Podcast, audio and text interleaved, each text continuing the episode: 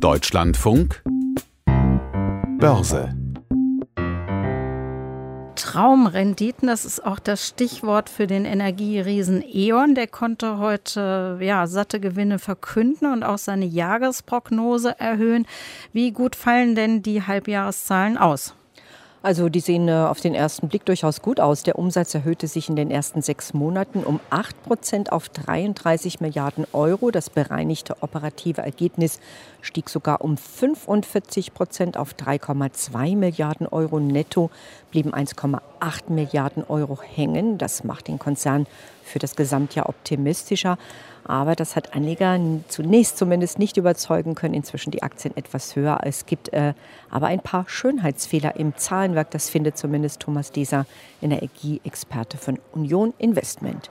Das Ergebnis kommt aus den äh, falschen, in Anführungszeichen, Quellen. Die Hälfte der Gewinnerhöhung kommt aus dem Recht, Atomstrom weiter zu produzieren. Bis Ende 2022 ist man ja auch noch Atomstromproduzent. Und es kommt ein großer Teil aus äh, Nachholeffekten aus der Corona-Krise des letzten Jahres und deren Wetterbedingungen im ersten Halbjahr aber man würde gerne im Kerngeschäft, dem Netzbetrieb, insbesondere dem Stromnetzbetrieb, eine noch bessere Entwicklung erkennen können. Ja, und genau dort äh, gibt es äh, Gegenwind. E.ON gehört ja mit der Tochter Westenergie zu den wichtigsten Netzbetreibern. Ein sehr lohnendes Geschäft. Immerhin gibt es eine staatlich garantierte Rendite von 6,9 Prozent. Das soll sich aber ändern. Die Bundesnetzagentur will den Betreibern der Stromnetze nur noch einen Eigenkapitalzins von 4,59 Prozent zugestehen.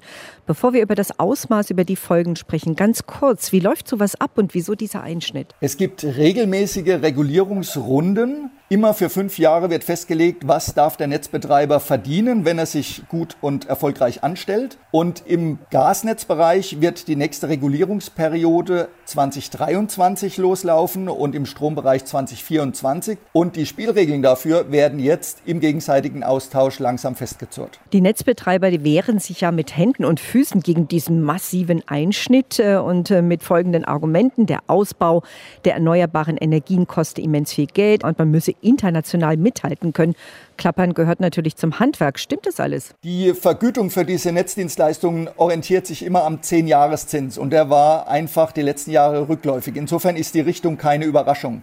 Die absolute Höhe, die dann übrig bleiben kann, muss natürlich verglichen werden mit dem, was internationale Wettbewerber von E.ON bekommen können. Denn der Investor kann sagen, okay, ich kann ja auch in zum Beispiel die Iberdrola aus Spanien investieren, die in Amerika viel größeres Wachstum und viel mehr Rendite auf ihr Netzgeschäft zum Beispiel erwirtschaftet. Also da ist diese Vergleichbarkeit schon gegeben und auch eine Wettbewerbsfähigkeit notwendig, sonst entscheiden sich die Investoren gegen E.ON. Das wirkt sich äh, wie aus für E.ON? E.ON äh, verdient äh, der Konzern dann weniger Geld? Er hat weniger Anreiz, Geld der Anleger ins Netzgeschäft in Deutschland zum Beispiel zu stecken. Es ist aber notwendig, dass der Netzausbau vorankommt, um die vielen zusätzlich erforderlichen Solaranlagen, Windanlagen, aber auch die Ladeinfrastruktur für Elektromobilität und so weiter zu entwickeln. Das müsste ja auch die Bundesnetzagentur wissen. Äh, glauben Sie, dass da noch schwer verhandelt wird hinter den Kulissen? Auf jeden Fall. Das ist ein Standardritual, dass beide Seiten ihre Vorstellungen und Annahmen einreichen und abgleichen, um dann zu einem tragfähigen Ergebnis zu kommen. Schauen wir noch kurz auf den Aktienkurs. Äh, da gab es im März ein Tief. Äh, die Aktien haben sich äh, kräftig erholt. Wie sind denn die Aussichten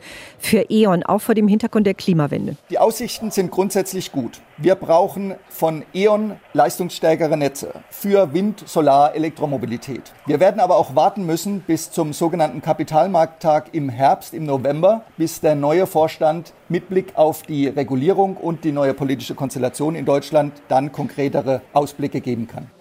Also gute Aussichten, aber einige Unwägbarkeiten. Das war Thomas Leser von Union Investment.